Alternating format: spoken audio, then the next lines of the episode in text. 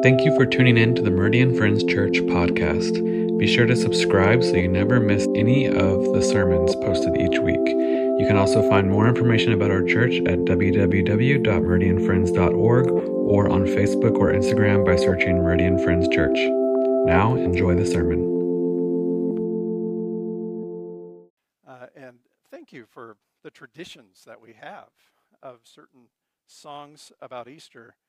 Um, many of you know how ill Jim was six months ago.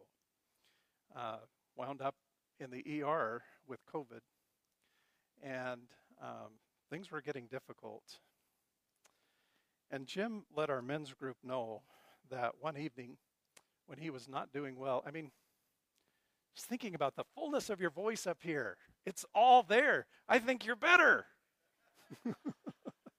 Don't you think? But Jim was in a bad way. I think he lost 20 or 30 pounds. He found it. Amen for new life. oh, my. He told our men's group about one evening in the ER when things were about at their worst. And the nurses, they don't let you sleep in the ER. Um, but, oh, well, the first thing he said was, when he woke up one morning, he said, "Nurse, I can't, I can't wear this diaper anymore." And she said, "How come?" He says, "Well, I keep waking up sucking my thumb." That's Jim. But one evening,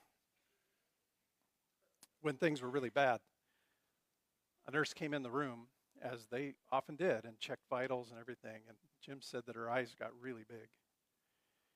And he said, What's wrong? And she said to him, There are angels everywhere in this room. And I said, Jim, did you get the nurse's name? He said, No.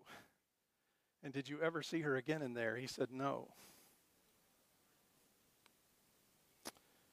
And I don't understand the Lord's will, why some people get well and some people don't.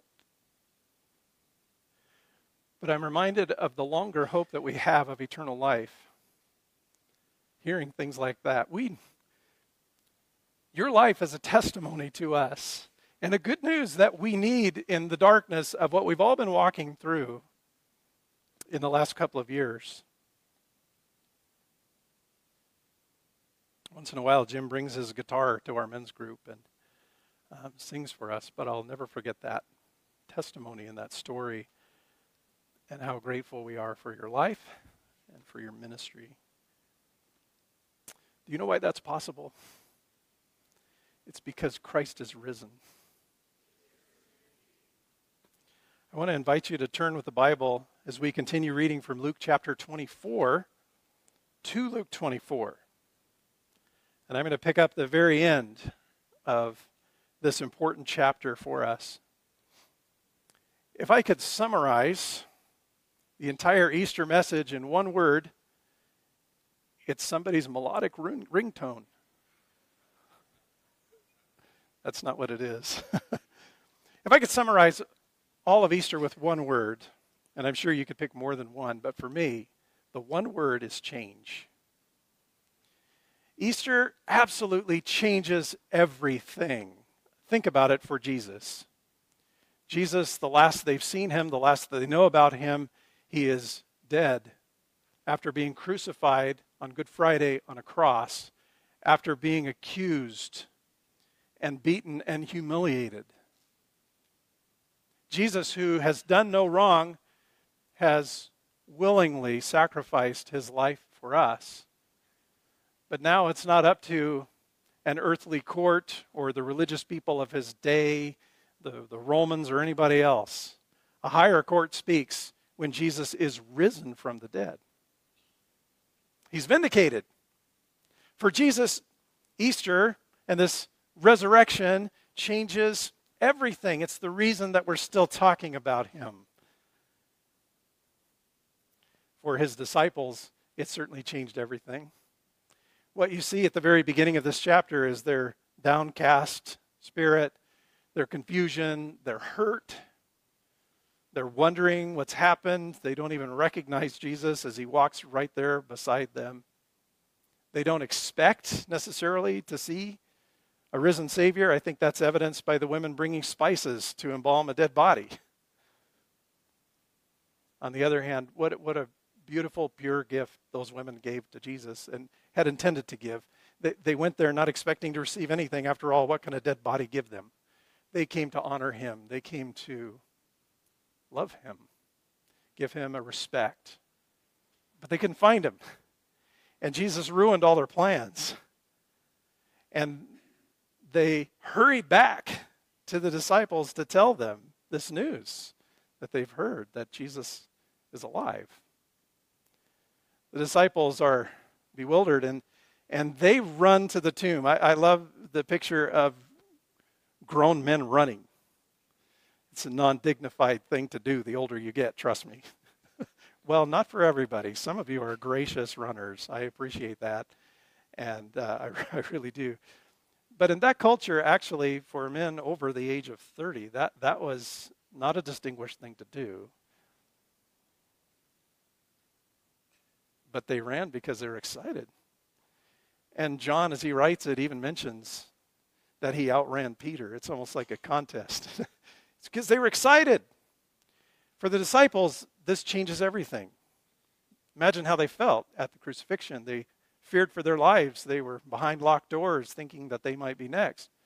But afterwards, after the resurrection, they become bold in their witness, don't they? They are instructed to return to Jerusalem, which we'll read, and they do that and they become Jesus' witnesses throughout the whole world.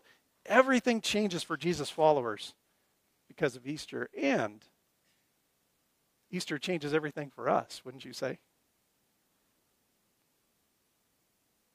We will one day face that enemy, the grave, but Christ has already conquered it. And his victory becomes our victory. Change. Let me just ask you as we think about this passage is there a change that you need in your life? Is there a change that you'd like to see in this world right now? There a change that you'd like to see in your own world? Is there some way in which you'd like change to happen in the person next to you, maybe? Don't look. and do you believe that that change is possible through Christ? Would you stand with me as you're able? And I want to read from Luke 24. So, the ones who finally recognized Jesus and ran and told the 11 who were still hiding. Well, they were still talking about this incredible thing that they had reported to them. Jesus himself stood among them and said, Peace be with you. They were startled and frightening, frightened, thinking they'd seen a ghost. He said to them, Why are you troubled? Why do doubts rise in your minds? Look at my hands and my feet. It is I myself. Touch me and see. A ghost does not have flesh and bones, as you see I have. When he said this, he showed them his hands and feet. And while they still did not believe it because of the joy and amazement he asked them, Do you have anything here to eat? They gave him a piece of broiled fish, and he took it and ate it in their presence, which dead people don't do. He's showing them. He said to them, This is what I told you while I was with you. Everything must be fulfilled that is written about me in the law of Moses, the prophets, and the Psalms.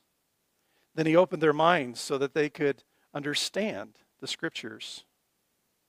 He told them, This is what is written the Messiah will suffer and rise from the dead on the third day. And repentance for the forgiveness of sins will be preached in his name to all nations, beginning at Jerusalem. You are witnesses of these things. I'm going to send you what my Father has promised, but stay in the city until you've been clothed with power from on high. When he had led them out to the vicinity of Bethany, he lifted up his hands and blessed them. While he was blessing them, he left them and was taken up into heaven. Then they worshiped him and returned to Jerusalem with great joy. And they stayed continually at the temple, praising God. Christ is risen. Please be seated.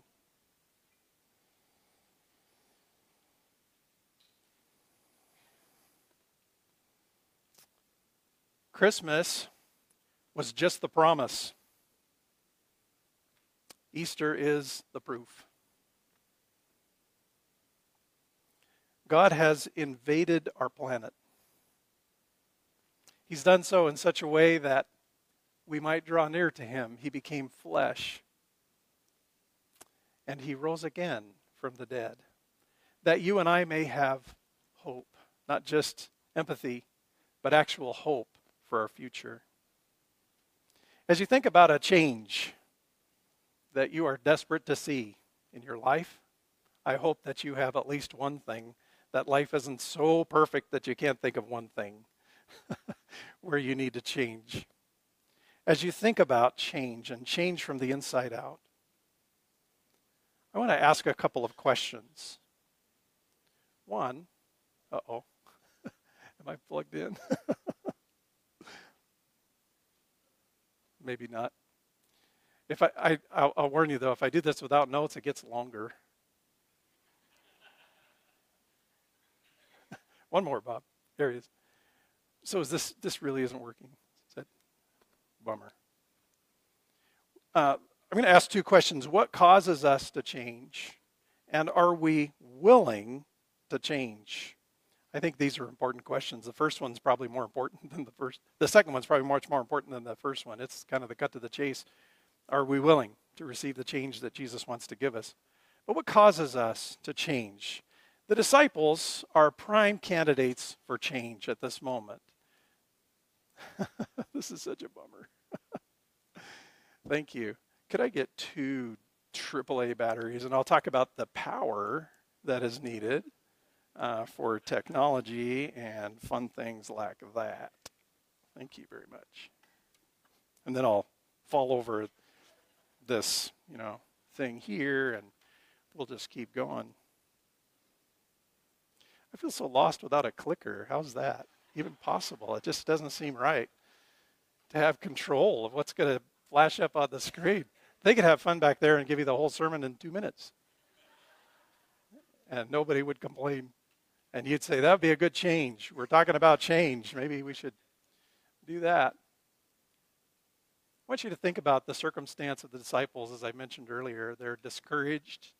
They've literally invested their whole lives in this call of Jesus to come and follow me. They're, they're ones that uh, not only applauded Jesus along the way and formed the crowds, thank you very much. They are the disciples, the ones who seriously followed him. Bummer. Can you unplug that thing right there and just plug it in again and see? Maybe, you know, it just doesn't like me today, and that's okay. So while they were talking about this, notice that they are dumbfounded. They have no idea what's going on. They were startled. They were frightened. They, saw, they thought they'd seen a ghost. I mean, wouldn't you? This guy's dead. We, we know this, but there he is. All throughout chapter 24, there are disciples in confusion. They're downcast. They're wondering, What's in their future now that all of their dreams have died? They're looking at the future with a sense of desperation, if you will. But I want to say that actually makes us a candidate for change when we're hurting so much that we simply have to change. Have you been there in life? When things are just so painful. You know, it's funny, as people, we resist change, even good changes we just kind of want life to level out and stay the same. There's something weird about us as people. We're all weird if you didn't know that. The person next to you is strange. I'm strange. We, we just crave things we shouldn't crave. And it's not until the consequences grow on us that, that we really eagerly, honestly desire change. Well, they were still talking about Jesus. He stood among them, said to them, Peace be with you. They were startled and frightened, thinking they'd seen a ghost. And he said to them, Why are you troubled? We will change when we hurt so much that we have to change. Along, along the way, please pray for me.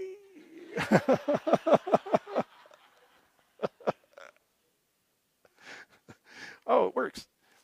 Here's, here is that's a change.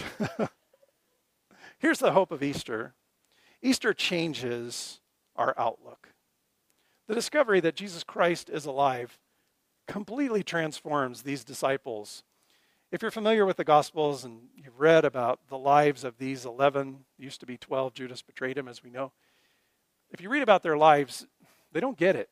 They're constantly asking Jesus the same questions. They're asking things like, well, which one of us is going to be the greatest? And, and even to the point of the Garden of Gethsemane, when the soldiers came to arrest Jesus, Peter pulls out a sword and tries to defend Jesus. And he said, You guys, you just don't get it. I came to die.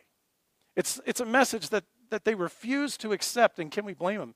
That hardly seems like a good strategy for changing the world. They don't understand. It's not until this happens in Luke chapter 24 it's not until they recognize that Jesus is, in fact, alive that everything else happens.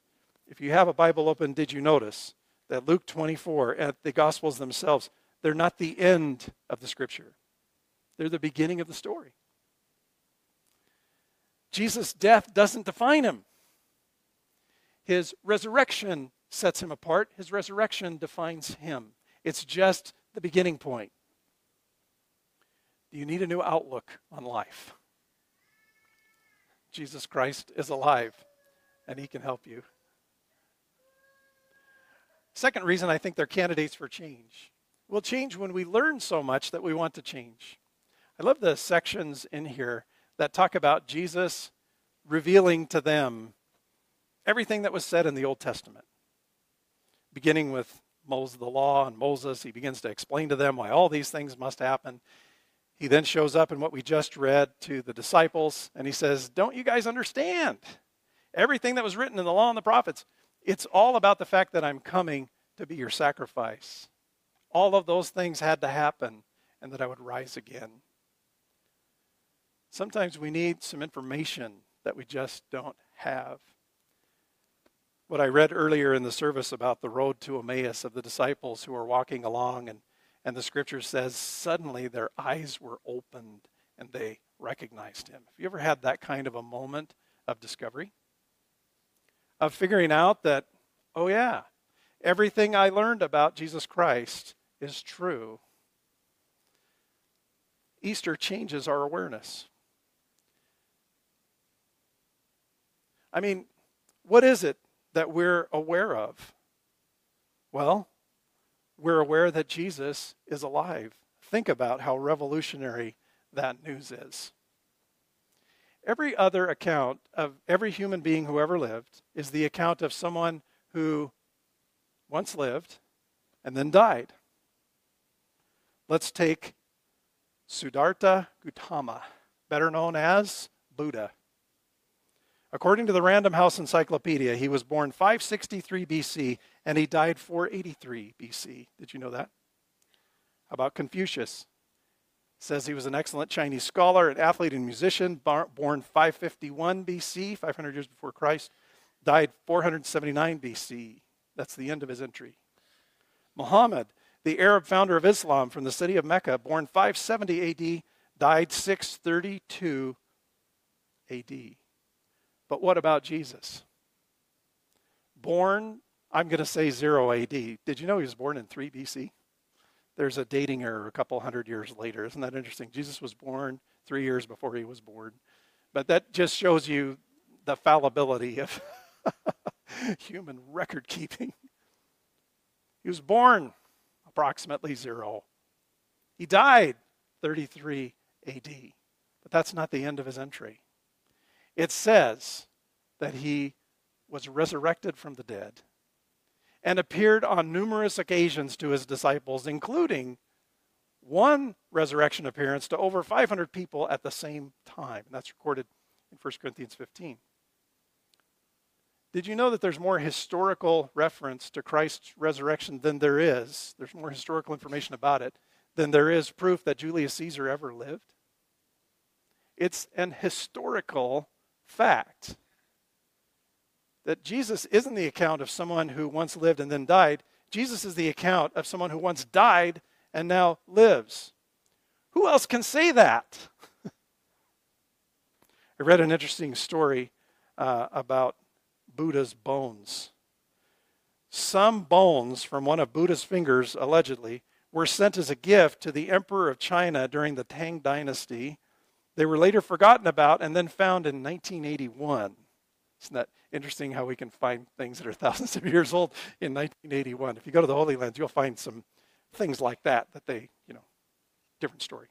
The finding was a sensation to Buddhists everywhere, and the bones are now visited by many Buddhists at the Famen Buddhist Temple in China. Have you ever noticed that no one ever claimed to find the finger of Jesus? There are no bones to find. The Roman authorities who had him crucified, the religious leaders who had him crucified because they were, they were so threatened by who Jesus claimed to be, they knew that he, he said he was going to rise again. If there was any way that they could prove that he was still dead, they would have. They would have dragged his body around to say, look, it's not true. What these disciples are saying and spreading throughout the world is not true. Here's his body right here. And they couldn't do that. I mean, talk about a whole world changing bit of information. Somebody else told me something really cool at the Easter extravaganza yesterday. They said, Did you know that Christianity is the only religion that teaches that God loves you? Isn't that incredible? Religion has taught us for millennia and millennia to be good and to fear God or else.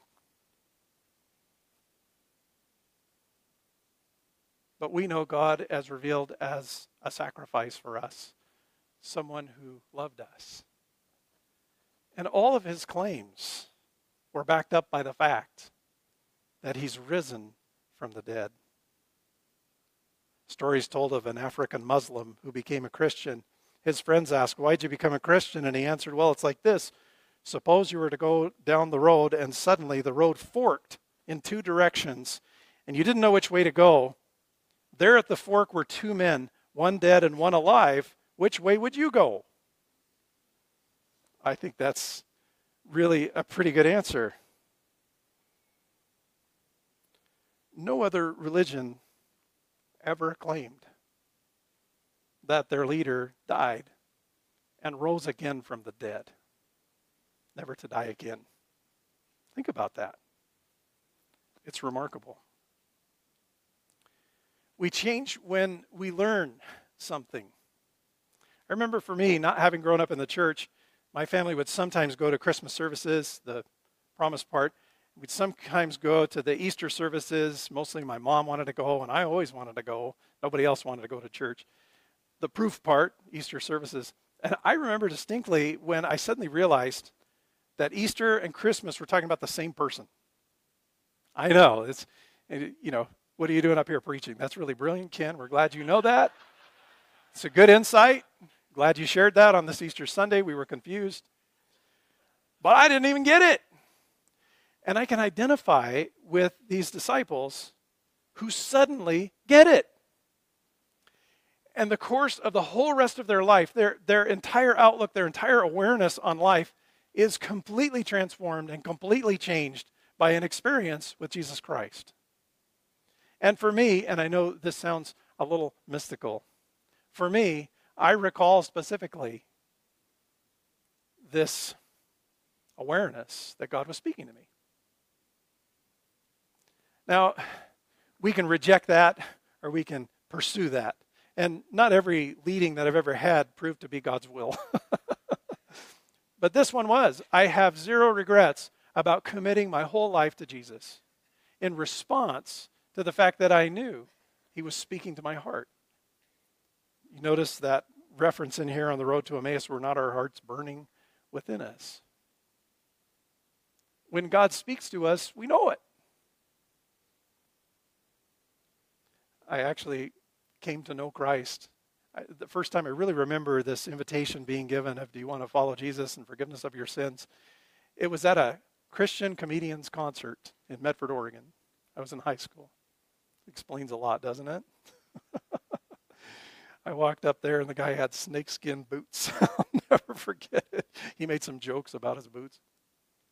But I stood at his boots because I knew that I needed what he was talking about. I knew that I needed to make a decision. I had a new awareness. I, there was, well, there's the third point. Oh, there it is. You got it. I, I had a new awareness that I needed to do something about the fact of the resurrection.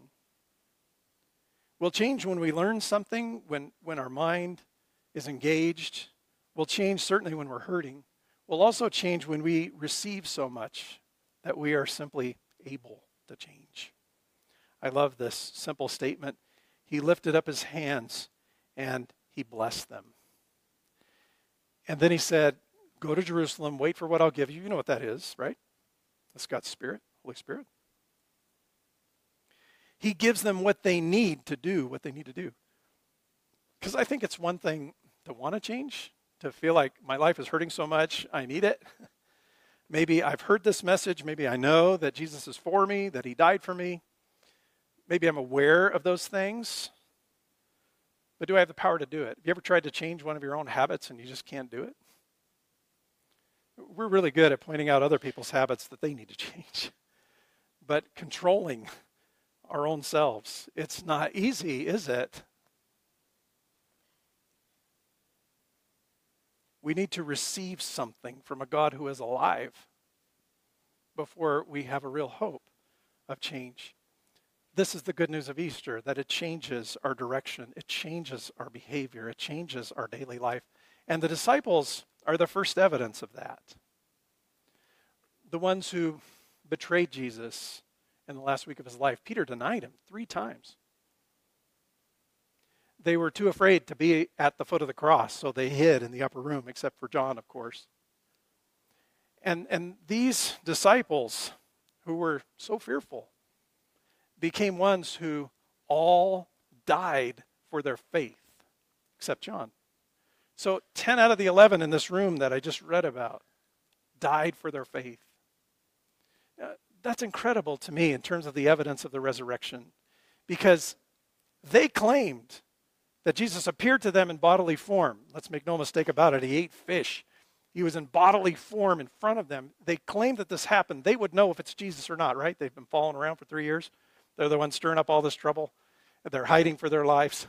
And Jesus appears to them now picture it. What happens after the ascension and he disappears from them? What are they going to do? Well, for them, they're so convinced of the reality of Christ's resurrection and what they experienced and what happened that they will go out and share it with the rest of the world. That's why we heard about it. I mean, their direction was changed. Their whole lives were changed. And I think about that as the proof of the resurrection. Would you die for something that you knew to be a lie? Would you? I mean, think about that. At some point, when they were threatened with their lives, Peter, it said, was crucified, and he refused to be crucified right side up because that would be dishonoring to Jesus. So they had him crucify him upside down. At some point, if you're Peter and you made up this story about the resurrection, at some point, before giving your life for it, wouldn't you fess up say it wasn't true? What else explains their willingness to surrender their lives to death? Nothing can change us like the presence of Jesus, responding to Him, receiving Him. Could you use a change? I mean, wouldn't all of us like to kick a few vices and live our lives with the kind of description Scripture gives us of love, joy, peace, patience, kindness, goodness. I mean, do, th- do those things mark your life on a daily basis? Do you need those things? Do you want those things? The more important, important question, of course, is are you willing to change? God invites us into relationship, but does not force us to accept Him. He gives us the opportunity, He reveals Himself to us, I believe, at least that's my experience, I've heard a lot of other people talk about it as well. That I know because I know because I know. We know by faith. We weren't there in the upper room. We, we, we take it by faith. Have you ever experienced God's voice speaking to your heart? Are you convinced of the truth? Well, what are you going to do about it? Are you willing to change? And I want to offer it this way. I think it really comes down to this Easter change, the change I think that we all want, right? We don't want the grave to be the end. we, we don't want to be the grave to define our lives. We want to live for something better. Easter change comes when we move from being a fan of Jesus to a follower of Jesus. Again, I mentioned this last week. This is Kyle Idleman's language. I love it. Not a fan is what his book's called. It's a wonderful book. You should read it. It'll talk all about what I'm saying here. But Easter change comes when I move from being a fan of Jesus to a follower of Jesus. And what I mean is becoming a disciple. And, and I want to ask you I'm, are you a disciple of Jesus? Have you accepted the invitation that, that he always gives, which isn't this Would you please admire me? Jesus doesn't say that. He says, Would you follow me? Have you become his disciple? A disciple is someone who does whatever it takes to follow Jesus. Whatever it takes. That's the witness of the first Easter. That's the witness of these people who courageously gave everything for the truth. Difference between a fan and a follower. A fan or an admirer hears the message, but a follower obeys the message, right? Remember Jesus talking about the house built on the sand and the house built on the rock? What he said was, anyone who hears these words of mine and puts them into practice, because he was speaking to a whole big crowd who was hearing these words, but only a few put them into practice. What do you mean, love my enemy? What do you mean, forgive? What do you mean, take up my cross daily? There were many fans of Jesus in his day. I mentioned this last Sunday, of Palm Sunday. They celebrated him as he triumphantly entered Jerusalem, but there were few who would lay down their life in following him. An admirer is impressed. Again, Jesus didn't ask, uh, Are you impressed with me? He said, No, he doesn't care. He says, Look, will you follow me? That's what really matters. Not just will you celebrate me in the parade, in public, in the crowds. And Jesus drew lots of crowds, but he never came to draw crowds. He came to make disciples, committed followers of his. A follower is different, a follower is devoted. Do you love this language of sacrifice? Did you know I talk about this at Easter? I'm saying it because I want you to experience the life change that is available to us in Christ if we're willing to accept this invitation, not just to be impressed, but to be a follower, to surrender. An admirer applauds, a follower surrenders. The truth is, let me ask you if you believe this. You and I were designed to live in submission to God. I just want you to sit with that for a second because that's such an opposite message of our culture. I'm me. I'm going to do it my way. I'm going to make my own rules. Right? That's more what we're used to. You're an individual. You do it your way. You be you. I'll be me. But Jesus makes a demand on us come and follow me and take up your cross daily. The one who wants to save his own life and live by their own standards will lose it, but the one who loses his life for my sake will find it. Jesus is so contrary. it's not easy. Oh, sure, we want change. We're hurting and we're doubting and, and, and we need him and, and we, we see evidence of the resurrection. But do we accept it as something personal in our own lives? I'll say it one more time. We're designed to live in submission to God. Do you believe it? You know, God's first commandment was, You will have no other gods before me. How are we doing, United States? How are we doing, world? How are we doing? The truth is, Christ is alive, but what difference is it making for so many of us? Have no other gods before me. I mean, that's really heavy stuff, right? I read something really cool from my favorite author. Uh, he's a Quaker professor in Kansas, uh, but not, not Barclay. He's the other one, Friends University. You've heard of that one, right? All right. James Bryan Smith. Have you heard James Bryan Smith speak? I have. Just saying.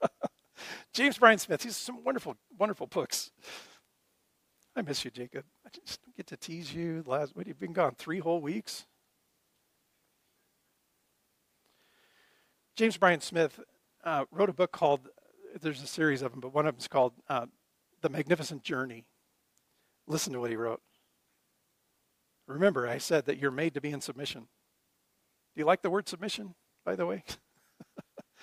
We're made to be in submission. The famous dog whisperer, Cesar Millan, you heard of that guy? Demonstrates that a dog is wired to be under the authority of its owners and that nearly all bad behavior in dogs comes from the dog being in authority. Do some of you have dogs in authority at your house? in one episode of Millan's TV show, Dog Whisperer, a little chihuahua named Nunu is ruining his owner's life. The dog thinks he owns the bed, the couch, and his owner. Cesar comes in, and the guy's amazing. You've seen him, right? He comes in and he takes authority over the dog by walking it on a leash. He brings what he calls calm, assertive energy, and the dog responds well.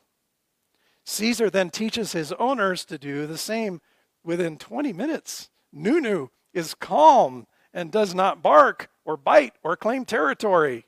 It really is fascinating to watch if you've never seen the dog whisperer. And this is what James Bryan Smith writes about that. The dog instinctively knows that it is not the pack leader. But when it thinks it is, the dog will misbehave. When the dog is under the authority of its owner, it becomes calm. I think that's such a beautiful illustration of the truth about us. I think we instinctively know that we are not the pack leader. And when we seize those reins, when, when we make our own decisions that are in rebellion to God's will, we know. We just sang a song about everyone can come to the cross. And there was a wonderful celebration on the drums at the end. That's why I said it's okay to clap because it's such good news to us. Peter had denied Jesus to his face three times after swearing he'd never do that. But Jesus came back later on. You read about it elsewhere. He came back and he reinstates Peter to ministry, and he becomes an incredible leader of the church, doesn't he?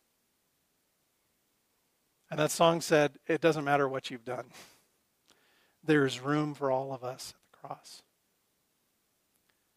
And I know that that is true. It isn't about what we did yesterday. It isn't about what we did last week or last year or last decade. Heaven knows there's a lot of things that we all wish we could change in our past. But God so loved the world that he gave his one and only Son, that whoever would believe in him would not perish, but have eternal life. For God did not come to condemn the world, but to save the world through him. I want to lead us in a prayer of submission. And I'll unapologetically say that's what it is. Yes, it's a prayer of receiving grace. God, help me. I don't deserve your kindness. It is a, it is a prayer of receiving grace, but it's also a prayer of submission. Would you pray with me? If this prayer reflects the need and desire of your own heart, I invite you to join silently with me. Jesus Christ, I know that I'm made for submission. Do you believe it? I know in my heart of hearts and my mind of minds that I am not the right boss for myself.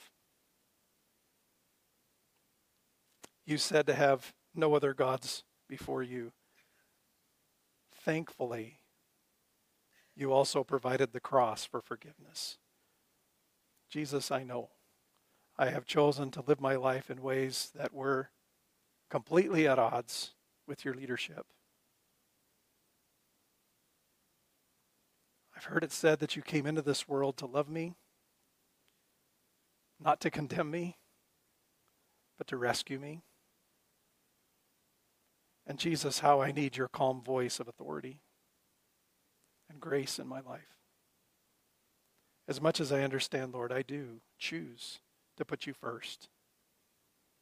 I choose to accept your forgiveness and the cross. I pray that you would teach me what it means practically in my daily life to change my direction.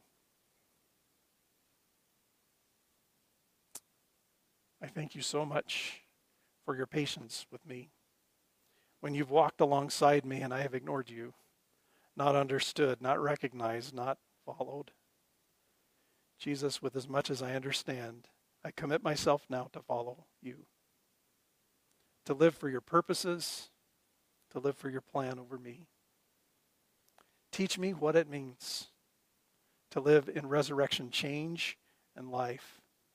I so want who you are and what you promise to bring. In Jesus' precious name I pray. Amen. If there's anyone here who has invited Christ to be the Lord of their life for the first time, I want to invite you to courageously tell a friend that you look up to as a Christian because I know they would love to talk to you about it. Am I wrong? Are there some Christians around here who would agree? Love to talk to you about it and help you with first steps. Um, boy, if you're really lonely and don't have somebody to talk to, you could tell me. Truth is, I'd love to walk with you uh, in this journey as well. Just stand with us together. We have a closing song, and we want to rejoice in the change that Jesus brings us.